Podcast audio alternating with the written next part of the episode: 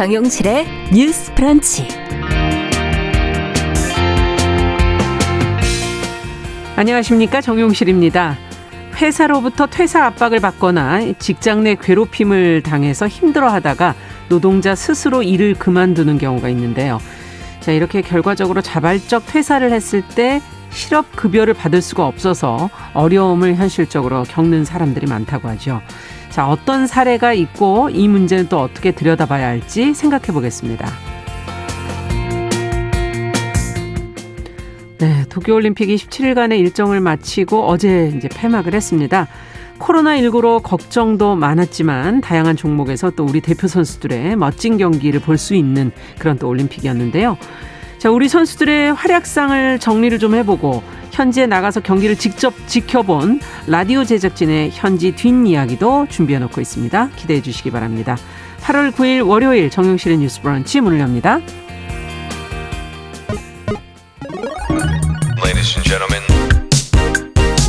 새로운 시각으로 세상을 봅니다. 정용실의 뉴스 브런치 뉴스 pick. 네, 정용실의 뉴스 브런치. 이제는 유튜브와 함께 보이는 라디오로도 함께 하실 수 있습니다. KBS 일라디오 어, 채널 화면에 캠코더 모양의 버튼을 어, 누르시면 언제든지 참여하실 수 있고요. 오늘은 지금 유튜브로 630분 정도가 들어와 계십니다. 감사드립니다. 자, 오늘도 척커너는 뉴스픽으로 문을 열어보죠. 월요일과 수요일은 이 두 분이 든든하게 자리해주고 계십니다. 전혜연 우석대 개공 교수님, 안녕하세요. 안녕하세요. 든든한 평론가가 되고 싶은 전혜연입니다. 네, 전지현 변호사님, 안녕하세요. 네, 안녕하세요. 네. 자, 두 분과 함께 오늘은 정치 얘기를 좀 시작을 해보죠. 이제 대선 경선도 무르익어 가고 있는데 분위기가. 이제 경선을 앞두고서는 이제 여당, 제1야당 모두 주요 인사들 사이에서 어, 우리의 기대와 달리 좀 갈등이 불거지고 있는 것 같아요. 이 보도가 지금 계속 나오고 있고 양쪽에 비난 보도들이 이어지는데 자, 어떤 상황인지 어, 디까지 지금 얘기가 되고 있는지 전혜영 교수께서 좀 정리해 주시면 같이 생각해 보죠. 예, 가벼운 얘기를 한번 시작을 해볼까요? 도쿄 올림픽에서 정말 감동을 줬던 여자 배구 대표팀. 네. 진짜 원팀 정신 보여줬다는 평가를 받고 있거든요. 음, 그렇죠. 그래서 요즘 민주당과 국민의힘이 중진들이 제발 여자 배구팀을 좀 닮아라. 라고 쓴소리를 하고 있는데 네. 사실 이 민주당도 국민의힘도 대선 경선 열기가 가열되면서 그렇죠. 긍정적 측면도 있겠습니다만 부정적인 논란, 네. 갈등이 너무 높아진다는 지적을 받고 있습니다. 음. 민주당 상황부터 살펴보면은요. 민주당의 경우는 1차 예비 경선 컷오프를 통해서 6명의 주자가 지금 경쟁을 하고 있고 예. TV 토론도 최근에 하고 있는데 서로에 대한 비판이 일정 수준을 넘어섰다라는 논란이 제기되고 있습니다. 음. 정책 검증이나 도덕성, 자질 검증을 넘어서 예를 들면은 검증이 불가능한 사안이라던가 네. 개인에 대한 인신공격이라는 비판이 어, 제기되고 있는데요. 앞서 살펴보면 이른바 적통 논란. 음. 이거 혈통 논란이잖아요. 지금 시대에 무슨 적자 서자가 어딨냐. 네. 어떻게 가리냐 이런 논란이 있었고 또 이른바 원팀 논란도 있었습니다. 이 원팀이라는 음. 것은 군대 갔다 온 사람과 안 갔다 온 사람 나눠서 군필팀, 군필 아닌 팀을 나눈 포스터가 아. 등장을 했었는데 이재명 경기지사의 경우에는 팔에 장애가 있어요. 네. 그래서 군대를 안 갔다 온 건데 굳이 이런 거를 공격의 소재로 삼아야 되냐. 음. 추미애 후보는 여성이죠. 또 빠진 거예요. 군필팀에서. 아. 아, 이런 부분이 과연 정당한 검증이냐 논란이 일었었고요. 또 하나 지역주의 논란. 아, 이거 정말 민주당에 있었던 역대 대통령들도 지역주의로 고통을 받고 극복하려고 그렇죠. 했는데 어떻게 지금 대선 후보들이 이런 걸 들고 나오냐? 음. 난 논란이 제기돼서 좀 가라앉은가 싶었는데 최근에 민주당에서 나온 말이 명락 대전이라는 겁니다. 네. 유력 주자로 언론의 평가를 받고 있는 이재명 경기지사 이낙연 전 대표의 이름을 따서 명락 대전이라는 아. 말이 나왔는데 뭐 여론조사에서 앞선 후보들이 치열하게 경쟁을 할 수가 있는데 이게 이제 예. 네거티브 공방으로 가는 것이 문제라는 거죠. 뭐 음주운전 관련한 공방, 음. 뭐 조폭 유착 의혹, 뭐 사진 놓고 뭐 서로 해명해라 네. 이런 논란이 벌어지니까 당 고문당까지 나서서 이런 거 하지 말아라. 어, 네거티브가 너무 심하다 그렇죠. 이렇게 지적을 한 상태입니다. 어제 이재명 경기지사가 어, 이른바 휴전을 제안했어요. 네거티브 중단하겠다. 음. 그리고 경성 캠프의 소통 채널 구성을 해서 말 그대로 이 소통 채널을 통해서 명백한 허위 사실 이런 음. 건지 아닌지를 좀 서로 구분해 가면서 하자라고 제안을 했고요. 어, 이낙연 전 대표 측에서도 환영의 뜻을 밝혔는데 그렇다고 양쪽의 신경전이 완전히 가라앉은 것은 아니라고 전해지고 있습니다. 지금 그냥 잠시 휴전 상태다. 그렇죠. 그리고 네. 서로 서로 책임이 당신에게 있다. 아. 뭐 이런 거니까 아직 완전히 해소되긴 조금 어렵다고 보고요. 예. 자, 국민의힘 상황을 보면 윤석열 전 총장과 최재형 전 감사원장이 최근 입당을 했는데요. 예. 문제는 이 두 사람이 당 대표나 지도부가 주관을 하고 또 당 경선위원회도 참여하는 것으로 알려진 당 차원의 활동에 불참을 했습니다. 음. 4일 진행된 봉사활동 5일 전체 회의에 윤석열 전 총장 같은 경우에는 참석을 하지 않았고 일부 행사에 최재형 전 감사원장은 뭐 부인을 보내기도 하고 이런 거였는데 이렇다 보니까 당장 당내에서 아이고 뭐 지도부 보이콧하냐 당을 음. 무시하냐 이런 비판이 제기되고 있는 것이고요.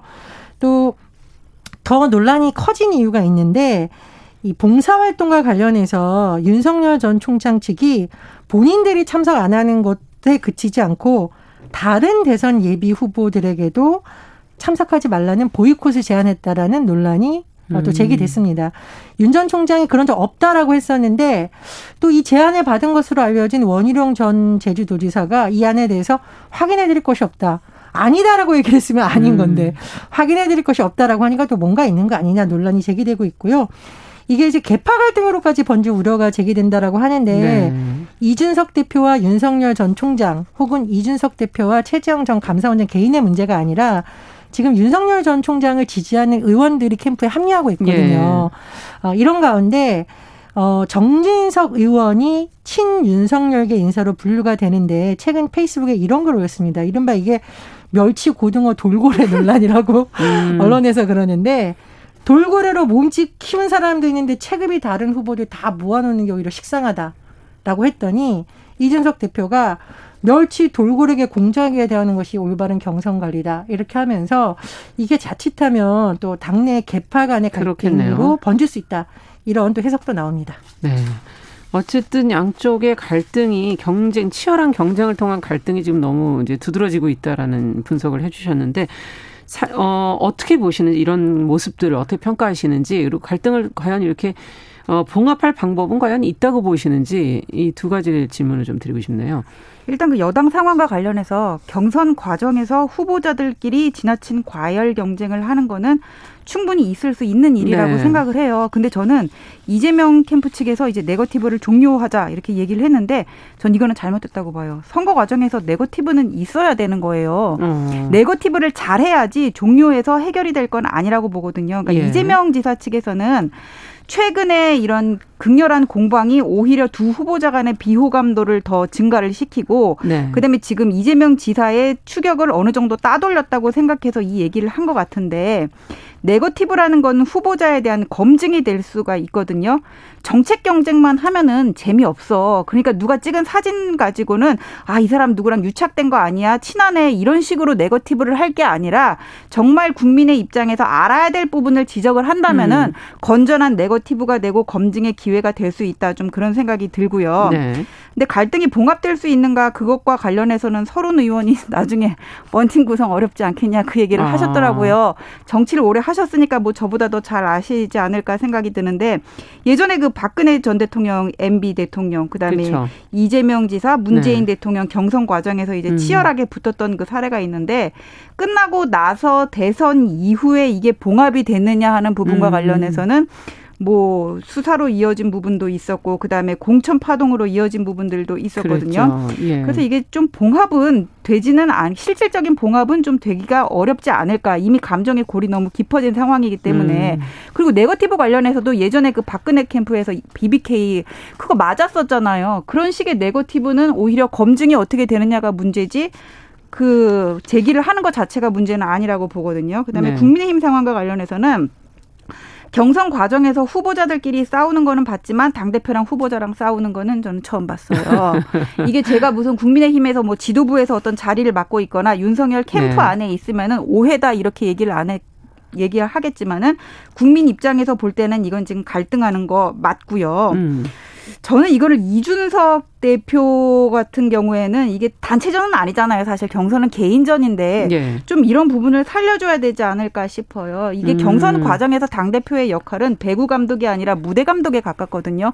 그걸 후보자들을. 빛내게 해줘야 되는데 본인이 중심에 서고 옆에 서로 사진 찍으라는 식이면 안 될 것 같고 네. 윤석열 총장 측에서도 아까 뭐 경선 보이콧 아까 얘기하셨잖아요. 이거 캠프에서 확실하게 정해지지 않고 누군가가 경솔하게 뿌린 걸 수도 있는데 그거 다 후보자 책임이거든요. 음. 그래서 후보자도 분명히 이게 그 사주할 부분은 있다고 봐요. 그 신중할 부분은 있다고 봐요. 네. 그다음에 정진석 의원 아까 멸치 고등어 얘기를 했는데 어차피 다 물고기고 거기 인어 없거든요. 그리고 멸치가 고래보다 더 맛있어. 멸치 무시하시지 말라고요. 이게 네. 말을 좀 조심해서 해야 될 것 같은데 예. 이 갈등 봉합은 저는 이준석 대표가 좀 물러나는 게 맞다고 봐요. 왜냐하면은 음. 어차피 지금 중요한 거는 경선 과정이고 경선 관리고 그다음에 정권 교체인데 네. 이준석 대표가 다음에 큰 정치를 생각한다고 하더라도 일단은 당면한 과제에 몰두를 해야지 자기 정치하는 걸로 비추는 거는 오히려 득이 될 게 없다. 좀 그런 음. 생각이 듭니다. 네. 지금 강경한 얘기를 좀 해주셨는데 전혜영 교수께서는 어떻게 보십니까? 저는 민주당 네. 같은 경우에는 뭐 명락 대전 이런 말을 쓰는데 대전이 아니라 찌질하다 이런 표현을 받고 있어요. 아. 대전이 아니에요. 되려면 후전이야. 그렇죠. 예. 대전이 되려면 큰 정책이나 큰 이슈를 놓고 정말 국민들이 음. 보기에 멋있다라는 걸 대전이라고 하는데 네. 최근에 무슨 사진 갖다 놓고 막 이렇게 그렇죠. 공방을 벌이는 거는 참 어, 대선 주자급에서 나올 공방은 아니다. 음. 그래서 지지층 내에서도 아, 이 부끄러움은 지지층의 몫인가라는 아. 말이 나오는 행동은 더 이상 하면 안 된다고 생각을 하고요. 예. 검증과 네거티브는 좀 다른 측면이 있습니다. 예를 들면 지난번에 우리 예비 경선 과정에서 김혜영 최고위원을 비롯한 3인방이 예. 얼마나 앞반 면접 때 날카로운 질문 많이 했습니까? 일부 후보들이 답변할 때 손이 덜덜 떨릴 정도로 그렇죠. 정말 온갖 의혹에 대해서 질문 다 했어요. 그걸 네거티브라고 하지 않잖아요. 음. 그런데 장애 있는데 군대 안 간 거 가지고 포스터 만들어 내부에서 뿌리고 음. 그리고 검증이 안 되는 사안에 대해서 계속 어, 확인해라라고 뭔가 의혹이 있는 것처럼 제기하고 이거는 굉장히 서로에게 도움이 안 되는 그렇죠. 거다. 그래서 그 부분에 있어서의 네거티브는 좀 구분을 해야 된다라고 보고요. 제가 보기 이걸 해소할 수 있는 방안은 후보도 노력을 해야 되는데 왜 자꾸 이런 현상이 일어날까? 예. 후보 캠프 내에 있는 사람들이 과도하게 충성 경쟁을 하는 것도 분명히 영향이 아, 있다고 봅니다. 그럴 수 있겠네요. 음. 어, 대변인도 많고 부대변인도 많고 특보도 많고 최근에 네. 지지 선언하면서 어, 열기를 뜨겁게 하는 건 좋지만 이 열기를 좋은 쪽에 사용을 해야지 상대방한테 음. 억울한 화상을 입게 하는 건 안 된다라는 지적이 나오고 있거든요. 네. 그 부분에 대해서는 당이라든가 캠프 차원에서 단호하게 해야 된다라고 생각을 하고요. 후보자가 입장을 또 명확하게 할 필요도 그렇습니다. 있겠군요. 그렇습니다. 예. 후보자가 어, 이런 거 계속하는 사람 우리 캠프에서 퇴출시키겠다 하면 그런 행동 안 하거든요. 그렇죠. 예, 그런 부분에서 후보자와 경선 관리위원회에서도 그렇죠. 당에서도. 예, 이거 뭐 지나치게 당 지지율을 떨어뜨리는 건 해당 행위고 음. 이렇게 하는 사람 다음에 공천 안 준다라고 하면 할 사람이 없습니다. 그래서 그렇죠. 정리 한번 해줘야 된다고 보고요. 네. 국민의힘의 경우에는 저는 윤석열 전 총장이 어쨌든 입당을 했으면 예. 이준석 대표를 좀 더 존중하는 모습을 초기에 보였으면 어땠을까. 음. 오히려 본인에게 더 유리할 수도 있었겠다는 생각이 듭니다. 음. 이준석 대표가 젊고 원외 인사잖아요. 그렇죠. 그렇지만 어쨌든 최근에 국민의힘의 지지율이 오르는 데 있어서는 이준석 효과가 있었다라는 게 대다수 여론의 평가이고 네. 또 이준석 대표는 그냥 된 지명직 대표가 아니에요. 음. 비대위원도 아니고 분명히 당원과 국민들의 일정 부분 투표라던가 여론조사를 합산해서 된 대표거든요. 네. 그런 부분을 존중하는 모습을 보였다면 오히려 20대로부터 아 탈권위적이다. 음. 어, 정말 이준석 대표가 호흡 맞춰가지고 한쪽은 중도 보수, 한쪽은 20대하고 손잡고 가자라는 그림을 연출할 수 있었는데 네. 오히려 주변에서 당내 주도권 다툼을 벌이다 보니 my way 행보를 좀 과하게 한 거 아닌가 생각이 음. 듭니다. 그래서 이준석 대표의 리더십도 물론 중요합니다만 윤석열 전 총장이나 뭐 최재형 감사원장도 일단 입당을 했으면 네. 당과 호흡을 맞추는 모습을 보여줘야 경선이 끝난 후에 다른 후보들도 도와준다라는 점을 좀 음. 유념했으면 좋겠고요. 또 하나 반드시 짚을 점이 있는데 어, 지금 후보들이 너무 본인들이 언론의 조명을 받기 위해서 여러 가지를 하고 있는데 어, 주의해야 될 점이 있습니다. 우리 프로그램에서 여러 번 지적을 했는데 장애인 비하 논란, 그렇죠. 여성 혐오 논란 네. 이런 거 쓰지 않았으면 좋겠습니다. 네. 이런 표현하는 후보 캠프가 있다면 여야 불문하고 이번 대선 과정에서 퇴출시켜야 된다 네. 이렇게 생각을 합니다. 네. 어떻게 또 덧붙일 말씀이 있으시면 예, 전재 변호사. 예, 이제 한쪽에서 소닭 나오고 한쪽은 이제 바다로 갔잖아요. 그래서 멸치, 고등어, 고래까지 나왔는데 소만 잡아서 닭만 있고 고래만 있는 생태계는 죽어요. 그렇죠. 그러니까 더불어 잘 살 수 있는 그런 동물의 왕국의 지혜를 좀 음. 후보들이 알아야 될 게 아닌가 생각이 듭니다. 아니 근데 네. 좋은 표현도 했는데 소 잡는 칼, 닭 잡는 칼 그렇죠. 이런 과격한 표현을. 아니 물론 음. 그런 표현이 언론에 많이 인용이 되죠. 그러나 후보자의 이미지를 좋게 해주거나 뭐 정책을 높이거나 경쟁력을 높이는데 별 효과는 없어 보입니다. 그래서 네. 정치의 품격이라는 단어를 많이 생각을 하게 되네요. 네. 이번 올림픽만 보더라도 중계에서 문제됐던 부분들이 다 그런 표현의 음. 문제들이 많았었기 때문에 지금 지적해 주신 대로 그런 어떤 국민들과 시민들의 인권 감수성을 좀 감안해서 어, 더 표현을 좀 잘 썼으면 좋겠다는 생각이 들고요. 자, 두 번째 뉴스로 좀 가보도록 하죠. 이제 회사를 그만둘 때 고용보험 혜택을 받으려면 퇴직 사유가 중요한데 이제 자발적 퇴사로 처리가 되면은 실업급여를 받지 못하는 경우가 있다고 합니다. 이것이 이제 또 문제가 되는 것 같은데 어떤 사례들이 있었는지 어떤 문제들이 그 안에서 나오고 있는지를 어, 전지현 변호사께서 좀 정리해 주시면은 저희 같이 한번 고민해 보죠. 예, 실업 급여라는 거는 이제 회사의 재직 중에 고용보험을 들어놨다가 나중에 이제 퇴사를 하게 됐을 때 급여의 60% 정도를 네. 이제 일정 기간 받는 그런 급여를 얘기를 하는데요. 이거를 못 받는 사람들이 생긴다는 거예요. 그래서 왜 못 받나 이렇게 물어봤더니 고용보험법상에 이 실업급여를 받으려면은 이 고용보험 상실 신고서를 사업주가 작성을 하게 돼 있거든요. 네. 근데 말씀하신 것과 같이 실업급여 같은 거는 원칙적으로 비자발적 퇴사의 경우에만 지급을 받게 돼 있어요. 네. 그러니까 뭐 해고를 한다든지 아니면 사업주의 사정으로 사업장을 폐쇄하다든지 내가 그냥 직장 옮기려고 받는 경우에 어. 자진해서 퇴사한 경우에는 제외가 되는 게 원칙이거든요. 예. 그러니까 이게 사업주 입장에서는 어차피 자기 돈 나가는 거는 아니지만은 네. 이게 정부 지원금을 이 사람이 자진해서 나간 거랑 내가 해고했을 때랑 받는 금액이 달라진다는 음. 얘기예요. 그래서 정부 지원금을 받기 위해서 어 내가 퇴직금을 줄 테니까는 우리 이거는 좀 이런 식으로 신고를 하자 이렇게 회유를 한다거나 아. 니면은이 사람을 나가게 하고 싶은데 또 정부 지원금은 받아야 되는 거잖아요. 그래서 얘가 자발적으로 나 싫어 회사를 나가게 하기 위해서 직장 내 괴롭힘을 막 괴롭히는 아, 거예요. 막 가서 이제 꼬집고 물고 네. 막이 사람 막 커피 타임 할 때 빼고 막 이렇게 네. 괴롭힌다는 거예요. 네. 그런 식으로 해가지고는 자발적으로 퇴사를 하게 하는 경우도 있다 이렇게 들어왔는데 음. 최근 5년간 근로복지공단이 이렇게 거짓 신고서를 낸 사례를 보니까는 음. 1,355건 정도가 된다고 하더라고요. 근데 아. 이게 신고가 된 금액은 2만 6천 건이 넘거든요. 예. 한5% 정도밖에 안 됐으니까는 이게 조사에 좀 한계가 있을 것 같아요. 이거를 아. 입증한 내가 이런 괴롭힘을 당했고 그렇죠. 사실상 자발적이 아니라는 거를 입증하는데 한계가 있지 않았나 좀 그런 생각이 듭니다. 네. 이거 계속 이대로 놔둘 수는 없겠죠. 이제 조금 있다가 해결책에 대해서 그러니까 어떻게 봐야 될지 뭐 지금 스스로 퇴사 결정을 할 수밖에 없는 또 이유가 사실은 되게 다양하지 않을까 하는 생각이 들고요.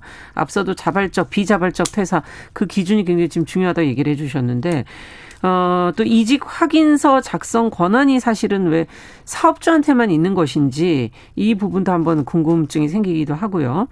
자, 어떻게 이 부분을 들여다봐야 되겠습니까? 전, 전혜영 교수님. 이 자발적, 비자발적이 과연 자발적이냐를 나누기 좀 어려운 건 굉장히 많습니다. 네. 예를 들면 굉장히 아이가 어린데 뭐 아파서 예. 계속 일을 하고 싶지만 병원 치료 때문에 해야 된다. 그렇죠. 형식상으로는 자발적 퇴사죠. 사실은 비자발적인 것이고 그렇죠. 이런 사람들이야말로 일정 기간 동안 보험이라는 안전망이 필요한 거거든요. 음. 근데 현재 상으로는 그런 것이 감안되지 않았고요.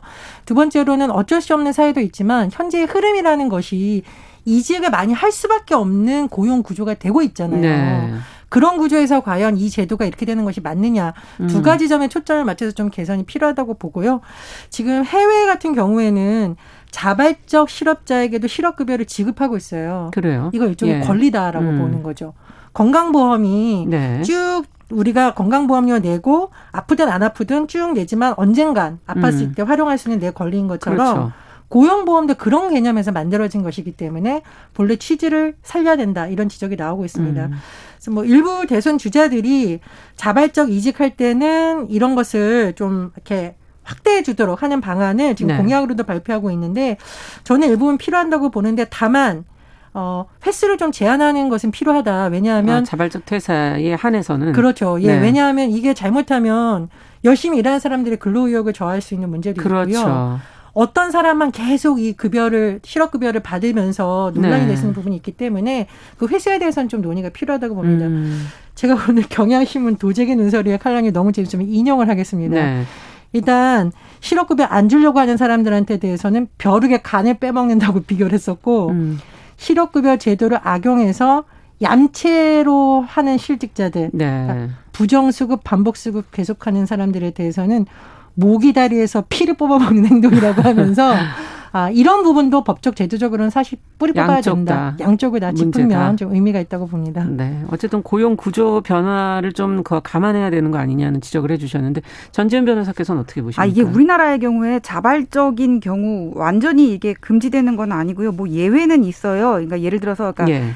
귀책 책임이 귀책 책 귀책이 노동자한테 있는 게 아니라 사업주한테 있는 경우가 있거든요. 네. 예를 들면 내가 출퇴근 3시간 걸려야 돼. 갑자기 이 사람이 사업장 장소를 바뀌어 가지고 그렇거나 이 회사가 갑자기 뭐 자동화되면서 인력이 더 이상 필요 없게 돼가지고 퇴사하게 되는 경우 음. 아니면 사업장 내에서 중대 재해가 발생을 했거나 내가 너무 심신상의 사유로 아파서 일을 할 수 없게 된 경우나 부양 가족을 간병해야 되는 경우 그래서 기타 참작할 만한 사유가 있는 경우 해가지고는 요건이 넓게 인정은 돼 있거든요. 네. 근데 실제 이게 얼마나 받아들이지는지 기타 참작할 만한 사유가 어느 정도 받아들여지는지 통계치는 확인하지 못하지만은 자발적인 경우도 그 귀책의 문제지 전면적으로 금지되는 건 아니다. 일단 그 말씀을 드리고 싶고 네.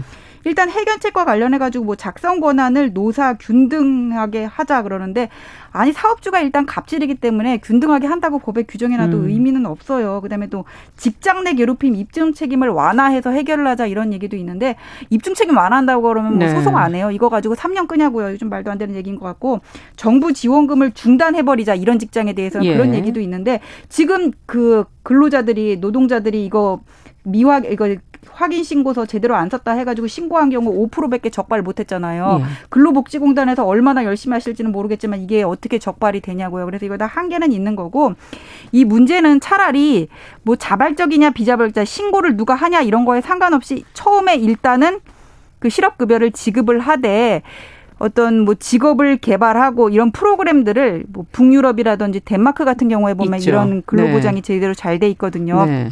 근데 그 나라는 노동시장 유연성이 확보가 돼 있거든요. 그래서 이게 같이 논의해야 될 것 같은데 일단 실업 급여의 측면에 한정해서 본다면은 그런 프로그램을 좀 다양화하고 이게 취 구직의 의사가 없는 사람에 대해서는 즉시 중단을 지급을 한다거나 아까 네. 말씀하셨던 것 같이 이게 자발적 실업이 너무 이렇게 반복이 되면은 급여 횟수에 따라서 제한을 한다거나 좀 그런 방법을 강구하는 게 낫지 이게 사업주가 신고하는 데 따라 가지고는 받고 안 받고가 결정이 되는 거는 지나치게 불리한 부분입니다. 네, 노동시장 유연성 얘기도 해주셨고 지금 구직 의사 경우는 미국에서도 구직 의사가 있는지 지원을 했는지를 음. 확인해 갖고 실업급여를 지금 어, 주는 것으로 알고 있는데 어, 또 다른 부분에서 어떤 걸 더 고민해 봐야 그러니까 될까요? 제가 신장에서 실제 본 사례인데 한 분은 교사예요. 아이가 아프거나 또는 아버지가 아픈 경우에 음. 다 이렇게 여러 가지 복지 제도를 많이 받았어요. 그런데 예. 민간 기업의 그 또래 하는 여성분은 그런 걸 할 분위기나 엄두가 안 나는 거죠. 예. 왜냐하면 이게 상사의 친밀도 음. 혹은 상사의 재량에 따라서 왔다 갔다 하는 거예요. 그래서 이제 우리가 제도를 자꾸 얘기하는 것은 네. 처한 환경에 따라서 왔다 갔다 하는 것이 아니라 청한 환경에 상관없이 그 권리를 그렇죠. 누리게 하자는 음. 측면을 자꾸 봐야 되거든요. 네. 그래서 고용보험도 그런 측면에서 좀 논의가 됐으면 하고요. 기왕 청년 정책에 대해서 다들 정치권이 얘기를 하는데 어, 대선에서 지금 벌써 공약 나오고 있으니까 음. 여야에서 좀 가다듬어서 이 부분을 주제로 한번 토론해봐도 좋을 것 같습니다. 네. 천재 변호사께서 끝으로 한 말씀 더. 그게 이게 지금 음. 주제랑은 살짝 벗어나 있는데요. 네. 실업급여를 그런 식으로 얘기를 하고 이게 지금 설계를 잘해야 될 것 같아요. 왜냐하면 네. 고용보험기금이라는 것도 2018년부터 적자로 돌아섰고 지금 코로나 시대에 그 적자 폭이 좀 더 넓어졌다 악화됐다가 돼 있거든요. 그래서 없겠죠. 이 네. 실업급여 문제는 어떤 노동 시장의 문제, 그다음에 연금 개혁의 문제 세 개를 같이 아울러 가지고는 음. 제대로 설계를 해야 되겠다 그런 생각이 듭니다. 네, 앞으로 계속 또 문제가 될 수 있는 부분이니까 근본적인 대책이 필요하다라는 지적까지 해주셨습니다. 자, 뉴스픽 전지현 변호사 전혜영 교수와 함께 이야기 나눠봤습니다. 말씀 잘 들었습니다. 감사합니다. 감사합니다. 네, 정용실의 뉴스브런치 듣고 계신 지금 시각 10시 29분 넘어서고 있고요. 라디오 정보센터 센터 뉴스 듣고 오겠습니다. 코로나19 예방접종 대응 추진단은 오늘 0시 기준 1차 접종자는 2만 7,507명 늘어 누적 1차 접종자는 2,093만 5,989명이라고 밝혔습니다. 인구 대비 1차 접종률은 40.8%, 접종 완료 비율은 15%입니다. 코로나19 환자는 감염 첫 2주 안에 급성 심근경색 또는 뇌졸중이 나타날 위험이 3배 이상 높다는 연구 결과가 나왔습니다. 이상 지질 혈증 치료제 페노피브레이트가 코로나19를 최대 70%까지 예방하는 효과가 있다는 연구 결과가 나왔습니다. 한국사회 여론연구소가 TBS 의뢰로 지난 6일에서 7일 전국 만 18세 이상 1,004명에게 차기 대선 후보 적합도를 물은 결과 윤석열 전 검찰총장은 28.3%로 전주보다 4%포인트 내렸습니다. 이재명 경기지사는 28.4%로 전주보다 1%포인트 올랐습니다. 문재인 대통령 국정수행 긍정평가는 지난주 대비 0.9%포인트 내린 44.5%로 나타났습니다. 이번 조사의 표본 오차는 95% 신뢰 수준에서 플러스 마이너스 3.1%포인트입니다. 자세한 내용은 중앙선거 여론조사 심의위원회를 참고하면 됩니다. 지금까지 정보센터 뉴스 정한나였습니다.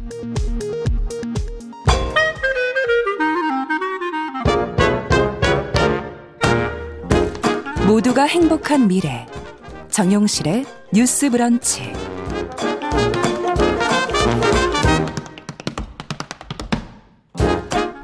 네, 정실의 뉴스 브런치 듣고 계신 지금 시각 10시 32분입니다. 월요 인터뷰 시간이죠. 오늘은 어제 막을 내린 이 도쿄올림픽 소식을 좀 정리해드리는 시간 준비해 놓고 있습니다. 올림픽이 열리고 있는 현지에 나가서 경기를 직접 지켜보고 취재를 한 KBS 올림픽 방송단 아, 일라디오 김세스라 PD 지금 전화 연결돼 있습니다. 안녕하십니까? 네, 안녕하세요. 네, 건강에 문제 없으시죠?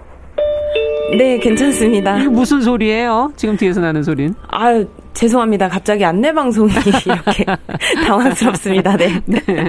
어쨌든 역대 최초의 무관중 올림픽이 우여곡절 끝에 이제 막이 내려졌어요. 아, 소감이 네, 어떠신지요? 드디어. 정말 드디어라는 생각이 들고요. 네. 16일간의 대장정이 막을 내렸습니다. 참 말도 많고 음. 탈도 많았던 올림픽인데 네. 코로나19로 1년이 미뤄졌고 그렇죠. 또 이름이 바뀌지도 않았어요. 그래서 2020 도쿄 올림픽이라는 명칭을 또 가지고 있고 네. 또 아이러니하게 올림픽 기간 중에 도쿄에서 확진자가 역대 최고로 치솟기도 그래서 했습니다. 겁나 썼어요. 예. 네, 걱정을 많이 해주시더라고요. 제가 여기 현지에 와 있다 보니까. 네. 그리고 또 더위도 문제였어요. 제가 도쿄에서 15년을 산 분한테 여쭤봤는데 네. 이렇게까지 덥지는 않다고 하시더라고요. 아. 올해 도쿄의 더위는 정말 도쿄 사람들도 최악이다라고 말할 정도로 체감 온도가 40도를 웃돌았었습니다. 예. 그래서 양궁장에서는 선수가 쓰러지는 일도 있었고 러시아 네. 선수가 또 트라이애슬론 선수들은 완주하고 나서 구토하는 장면이 어, 정말 전 세계인한테 많이 됐어요. 네. 네. 충격을 정말 많이 안겨줬었죠. 음. 그리고 또 가장 큰 조롱거리 중에 하나였던 골판지 침대. 네. 네. 선수촌 환경도 쾌적하지가 않았습니다. 그래서 참 말도 많고 탈도 많고 걱정도 많았던 올림픽인데 예. 선수들이 그런 고생을 뚫고도 잘 마친 그런 그러네요. 올림픽이 아닌가. 네, 그렇습니다. 더 대단하다는 생각이 들기도 하고. 우리나라 이제 종합 순위 정리를 좀 해주셔야죠. 네, 저희가 원래는 목표가 금메달 7개 종합순위 10위를 목표로 했었는데요. 예. 목표에 이르지 못했지만 참 예. 알찬 올림픽이 아니었나 싶습니다. 음. 금메달 6개, 은메달 4개, 동메달 10개로 16위를 기록을 했고요. 예. 또 양궁에서 역대 최초로 3관왕이 탄생을 하기도 했습니다. 그쵸. 바로 안산 선수죠. 네. 그리고 남자 사브르 펜싱도 왕자를 지켜서 펜싱의 화력도 굉장히 돋보였고요. 음. 어, 다른 나라 성적을 또 말씀을 좀 드리자면 예. 1위는 미국이 미국이 차지했고 2위는 중국. 그리고 개최국인 일본의 성과가 사실 굉장히 놀랍습니다. 금메달 어. 27개를 따면서 3위를 기록을 했습니다. 아, 그랬군요. 깜짝 메달도 좀 많지 않았나요? 이번엔? 네, 사실 현장에 있다 보면 아무래도 메달이 나올 것으로 예상되는 경기에 많이 가게 돼요. 네. 많은 분들이 또 궁금해 하시게 되니까. 그래서 이곳에 와 있는 매체들이 다 그런 식으로 준비를 좀 하고 있거든요. 예, 그런데 예, 미리 가서 이제 가, 그 메달 나올 곳에 가서 진을 치고 있는 거죠, 언론들이. 그렇, 네. 네, 그렇죠. 진을 치고 있죠. 그런데 갑자기 막 예선에서 메달권으로 진입을 한다거나 아니면은 결선에서도 갑자기 뭐 메달 유력 이런 식으로 기록을 아. 내서 모두를 놀라게 한 선수들이 이번에 참 많았어요. 그래서 네. 저희도 되게 신나게 경기장 현장을 이동하고 그랬던 기억이 나는데 예. 여자 펜싱 에페 단체가 그랬습니다. 맞아요. 은메달의 주인공들이죠. 네. 갑자기 토너먼트니까 오전부터 정말 채, 차곡차곡 이렇게 올라가는 과정들. 음. 그리고 또 남자 체조에서 금메달을 딴 우리 신재환 선수도 아, 기억납니다. 그쵸. 사실은 예선 기록이 또 우수해서 그 전날부터 이제 갑자기 또 주목을 받았었어요. 예. 그래서 양학선 선수를 사실 저희는 제일 잘 알잖아요. 유명하기도 그쵸. 하고. 예. 그런데 이제 그 뒤에서 정말 묵묵하게 해온 신지환 선수가 또 이렇게 아. 깜짝 메달을 선물해줬고, 네. 아 죄송합니다. 네. 네. 근데 5종에서 어제 또 폐막이 가까워져서 모두 마무리 단계에 좀 접어들 때 음. 전웅태 선수가 근대 5종에서 깜짝 동메달을 또 선사했습니다. 맞아요. 그래서 이런 걸 보면 참 올림픽이 이래서 멋있고 묵묵히 달려온 노력은 절대 배신하지 않는구나 이런 생각이 또 들었습니다. 네, 어, 그 표현이 참 좋은데요. 묵묵히 달려온 노력은 배신하지 않는다. 진짜 얼마나 많은 땀을 흘리면서 지금 그 경 기까지 왔을까. 선수들의 노력이 정말 눈에 보이는 그런 장면들이 하나하나 스쳐가는데요. 네, 눈에 맞습니다. 띄는 기록들도 참 많았어요. 뭐 등수를 뭐 차치하고 그렇죠. 사실 네. 이번 올림픽은 또 메달이 중요하지 않다라고 느끼신 분들이 좀 많았을 것 같아요. 사실은 그래도 우리가 메달을 바라왔던 게 있는 것 같은데 이번에는 메달이 아니어도 참 네. 멋있는 장면들, 정말 모두의 마음을 건드린 장면이 많았던 것 같아요. 우선은 황선우 선수가 그랬죠. 음. 올림픽 결선 무대에 진출한 것도 정말 대단한데 남자 자유형 200m 예선에서는 아시안 기록을 또 세웠습니다. 네. 본인 최고 기록. 그리고 그렇죠. 100m에서는 65년 만에 아시아 선수로 또 결선을 진출 진출했고요. 네. 그러니까 저는 이런 역사를 만들어가는 현장에 있다는 게 참 벅차오르고 음. 저는 사실 올림픽이라는 무대에서 본인 의 기록을 뛰어넘는다는 게 저는 너무 멋있는 것 같아요. 어려운 거죠, 사실. 네. 네. 사실은 본 경기에서는 더 떨릴 것 같은데 음. 참 그런 게 멋있는 것 같고 또 다이빙에서 우하람 선수도 아, 그랬습니다. 멋있었어요. 예. 이 또 다이빙이 이번에 되게 매력이 있었던 포인트는 남자 3m 스프링보드 결선에 이제 우하람 선수가 예. 진출을 예. 했었잖아요. 네. 근데 다이빙을 6번 6차 시기까지 해서 도전을 해서 점수를 나중에 합산을 합니다. 그래서 예. 경기가 굉장히 길어요. 예. 그래서 선수들이 다 한 번씩 여섯 번을 모두 뛰고 난 뒤에 점수를 합산해서 순위를 매기는데 네. 그 우아람 선수가 3차 시기까지 메달권이었던 거예요. 3위랑 예. 2점 차밖에 차이가 나지 않았습니다. 음. 그래서 그런 모든 그, 그 후로의 모든 도약이 다 역사를 만드는 도약인 거예요. 그래서 음. 다이빙 자체도 너무 예쁘고 멋있는데 참 그렇게 뛰어내릴 때 어떤 심정이었을까. 음. 참으로 결국은 이제 메달은 따지 못했지만 참으로 값진 4위에 머물렀던 그렇죠. 것 같고요. 네. 또또 또 하나의 감동은 우상혁 선수입니다. 네. 2m 35라는 본인 최고 기록을 올림픽에서 또 세웠고 그렇죠. 그 환희의 장면 기억하시죠? 예, 너무 미소가 또 아름다워요. 우상혁 선수는. 네. 정말 순수한 감정이 너무 느껴지는 예. 그런 표정이었어서 정말 가장 값진 감동을 준 순간 중이 순간이 아닌가라는 아, 예, 음. 생각이 들었는데요. 네. 그 값진 순간 우상혁 선수가 경기 마친 소감을 또 한번 같이 들어보시죠. 이건 진짜 말로 표현할 수 없을 정도로 제가 이게 맞나 이 투에 235가 맞아? 꿈이야? 코치님하고 그치 이 꿈이에요? 했던 것 같아요 메달만 바라봤지만 이제는 파리 올림픽에서는 강력한 우승 후보가 될 것 같습니다 네, 아 목소리가 힘이 있어요. 맞아, 꿈이야. 네. 정말 진심이었습니다. 네. 아, 그 순간이 다시 또 떠오르기도 하고요. 어, 어 어제였죠 감동의 4위 여자 배구 얘기 안 하고 갈 수는 없잖아요. 네, 뭐 배구 영웅이죠. 지금 영웅이라고 불리우고 있는데 이제 김연경 선수의 마지막 올림픽이었습니다. 그렇죠. 그리고 어제가 마지막 경기였고요. 네.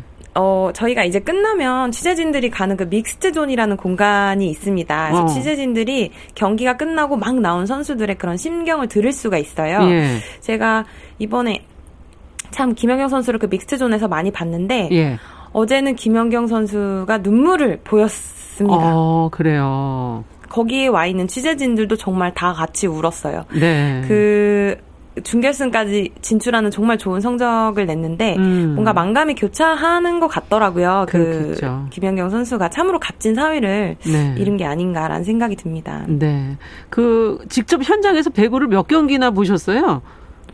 저희가 조혜선부터 이제 쫓아다녔죠. 네. 그래서 기억에 남는 경기는 터키전이었고요. 음. 모든 분들이 너무 재밌게 보셨을 그렇죠. 것 같은 터키전 그리고 브라질전, 세르비아전. 아, 맞아요. 근데 여자 배구팀은 참 그러니까 모든 선수들이 다 멋있지만 여자 배구팀이 특히 멋있었던 거는 이 김연경 언니의 마지막 올림픽을 음. 이렇게 보낼 수 없다. 언니에게 메달을 주고 싶다. 그런 음. 팀이 똘똘 뭉친 게 너무 느껴졌어요. 그래서 음. 박정아 선수, 양효진 선수, 네. 김수지 네. 선수, 김희진 선수 정말 한 명 한 명 다 너무 멋있었고 맞아요. 김연경 선수가 그거를 누구보다 잘 알고 있어서 어. 참 코트 안에서 그런 선수들의 그런 의지에 환합하는 그 멋있는 모습이 그냥 그대로 코트 위에 다 놓여 있었습니다. 네.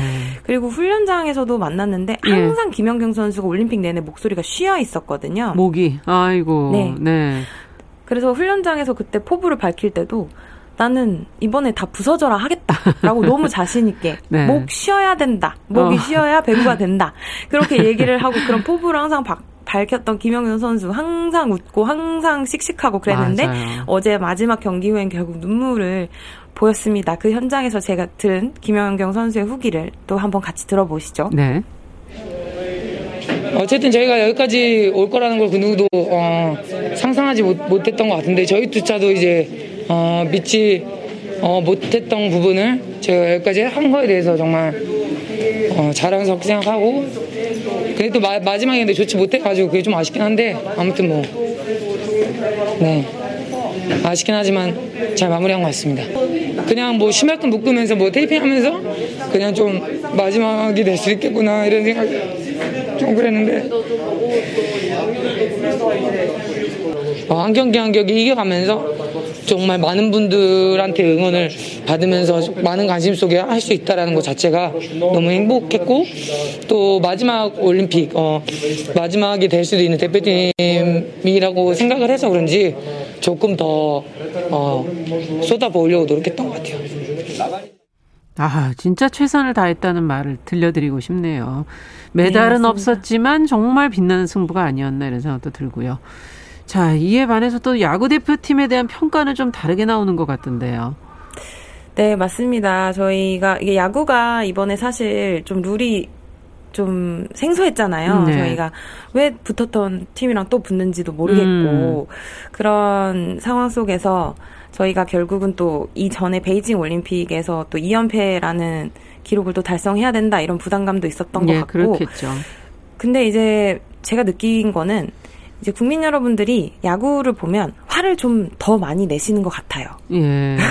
그런데 제가 현지에서 들어보면 이번에 네. 그래서 룰이 좀 생소하기 때문에 사실 여섯 개 팀밖에 올림픽 결선에 참여하지 않았거든요. 네. 그런데 이번에 사실 뭐 저희가 한일전은 꼭 이겨야 된다 이런 것도 있지만 음. 사실 지금 일본 대표팀은 어, 세계 랭킹 기준으로 봤을 때 어마어마한 올스타 라인업이 나와 있는 상태입니다. 그렇군요.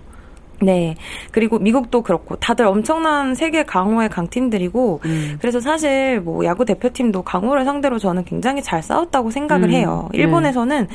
정말 지금 일본 선수들 라인업은 이 시대에 어떤 어, 존재하지 않는 그런 올스타 정말 음. 사기다 이런 말이 일본에서 나올 정도로 강팀이었는데도 불구하고 예. 저희가 사실은 굉장히 잘 싸워줬거든요. 9회에서 네. 물론 점수를 내주 내주기도 예, 했지만, 했지만 그 전까지는 잘했죠. 네, 네 맞습니다. 그런데 그런 평가가 조금 너무 박하다라는 생각이 아. 전 조금 들고요. 예. 그 노가우 스테이지에서 또 도미니카를 상대로 그때 짜릿한 역전승을 또 이르지 않았습니까? 네. 그래서 공은 둥글고 사실 야구는 또 그런 게임이니까 예. 너무 우리 대표 선수들을 질타하지 마시고 네. 이 생소한 룰에서 이 많은 경기를 정말 하루 경기하고 그 다음 날에 또 경기하고 이런 살인적인 스케줄이었거든요. 그렇죠. 이런 거를 네, 이런 컨디션으로 잘 이겨냈다는 점에서 박수를 보내주시고 격려를 해주시고 아. 악플보다는 네, 그렇게 네. 해주셨으면 좋겠다라는 생각이 들었습니다. 돌아와서는 저희가 또 어, 응원을 계속 격려를 계속 하도록 하겠습니다.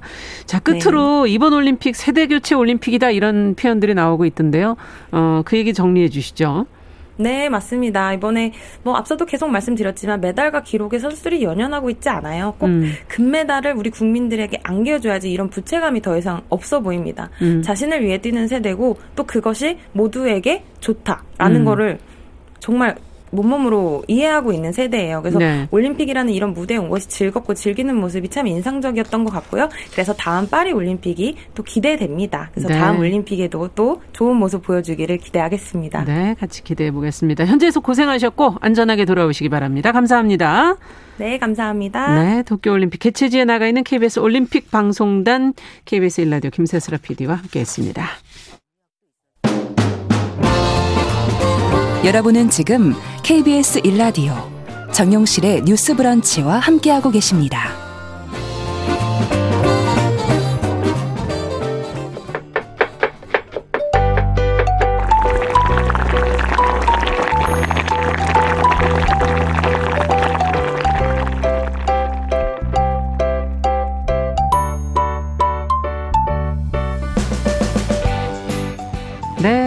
건강한 식탁 시간입니다. 식생활에 대한 정보 저희가 재밌게 전해드리고 있습니다. 홍신의 요리연구가 잘해 주셨어요. 어서 오세요. 안녕하세요. 아유, 이게 절기가 정말 중요하긴 하네요. 네. 입추가 지나니까 뭔가 바람이 바람, 다르죠. 바람이 바람이 달라요. 달라졌어요. 네. 안 갈 줄 알았는데 여름이. 그렇죠. 네. 근데 말복이 아직 남아 있어. 네. 긴장 완전히 풀 수는 없고. 코앞으로 다가와 있죠. 이제 요거를 이제 잘 넘기시면은 그러니까 더위를 잘 넘겨야 되잖아요. 이제는 잘 넘겼다라고 얘기를 할 수가 있죠.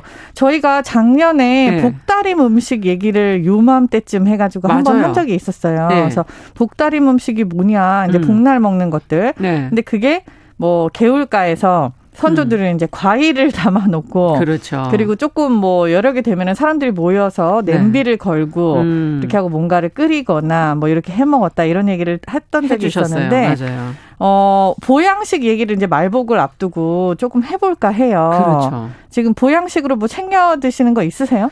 아. 그냥 복날 나오는 날씨가 정도나 먹나? 어떤 거요? 복날 닭을 좀 먹죠. 닭고기. 네. 네. 삼계탕이 대표적인 보양식. 근데 그것도 집에서 해 먹으려니까 땀이 얼마나 오래는 나는지 누구는 불 앞에 서 있고. 예, 정말 하기 힘들더라고요. 삼계탕이나 장어 이런 게 네. 보양식으로 굉장히 많이 뭐 수요가 있고요. 그렇죠. 또 여름에 뭐 전복도 많이 드신다고 아, 하고. 그렇군요. 그래서 왜 해신탕이라 그래 갖고 삼계탕에다가 전복 얹어 갖고 아, 예. 예, 예. 끓이는 그런 탕들도 있잖아요. 예. 또뭐 장어 구이라든지 그쵸. 뭐 여름 장어, 하모, 음. 갯장어 이런 것들이 다 보양식으로 인기가 높아서 오늘 그 얘기를 조금 해볼까 해요. 네. 근데 이제 첫 번째로 장어 얘기 같은 경우에는 뭐 장어를 실제로 보양식이라고 생각하시는지 일단 보양식으로는 제... 생각하는데 꼭 여름을 떠올리진 않았죠. 아, 그렇죠. 그런데 이제 여름 하모 갯장어가 제철 네. 음식이기는 해요. 아, 근데 제가 작년에도 말씀드렸지만 요즘에 보양식이 과연 필요할까를 전 잘 모르겠거든요. 어, 저도 그래요. 어떻게 보면 먹는 게 너무 많기 때문에 늘 몸이 그 보양되어 있는 것 같은 느낌이죠. 그렇죠. 많이 먹어서 문제지 요즘엔 네. 조금 덜어줘야 되는 그쵸. 때라서 보양식이라는 개념이라기보다는 네. 이 더위를 잘 나기 위해서 음. 조금 몸, 몸을 좀 보충할 수 있는 음. 그런 어떤 영양 성분들. 근데, 근데 하도 더워서 올해는 조금 필요하긴 한 것 같아요. 음. 딴 해보다는. 네. 좋은 양질의 단백질 음식이라든지 그렇죠. 이런 것들을 먹는 게 좋다. 근데 작년에도 말씀드렸지만 제가 생각하는 최고의 보양식은 수분 섭취예요. 수분 섭취. 네, 그렇기 때문에 과일이라든지 아니면 아, 물이라든지 많이 뭐, 먹게 되죠. 네, 이런 것들을 잘 음. 찾아서 제, 제때 드시는 게 중요하지만 음. 플러스 음. 양질의 단백질 음식들이 뭐가 있는지에 대해서 오늘 조금 말씀을 드리면 네. 첫 번째는 이제 장어 아까 잠깐 얘기가 나왔는데 예. 장어가 종류가 여러 가지가 있어요. 생긴 게 비슷해 비슷해서. 어, 생긴 게 비슷하다라고 생각하시지만 아닌가요? 사실 얼굴을 보면은 너무 크게 차이가 나요. 얼굴을 본 적이 없네요. 그렇죠. 이게 이렇게 기다랗고 어. 약간 뭔가 뱀처럼, 뱀처럼 생긴 생겨서. 네, 네, 그런 모양새라는 거는 비슷할 수 있는데 어. 얼굴이 너무 달라서 우리가 흔히 안하고라고 해가지고 네. 이렇게 회를 회로 먹는 새꼬시로 먹는 네. 그거 같은 경우에는 이제 붕장어라고 해서 바닷장어죠. 어. 옆에 점이 흰 점이 주르르 이렇게 있고 어. 굉장히 이렇게 뭔가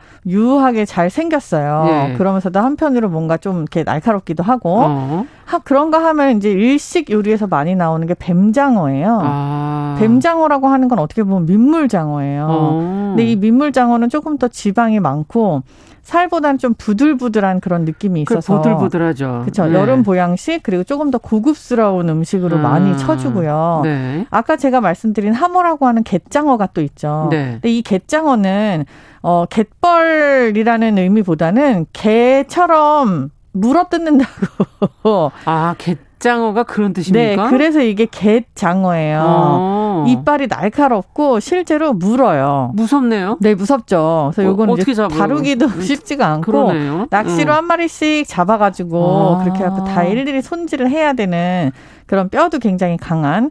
그래서 요거는 어. 이제 칼집을 내 갖고 샤브샤브를 하면은 살이 꽃처럼 핀다 그래 갖고 꽃 갯장어라고 하기도 아. 하죠. 그래서 이런 것도 있고 예. 또 하나 굉장히 많이 좋아하시는 것 중에 하나가 이거는 이제 장어랑은 조금 다른데 네. 어 그러니까 종 목이 달라요.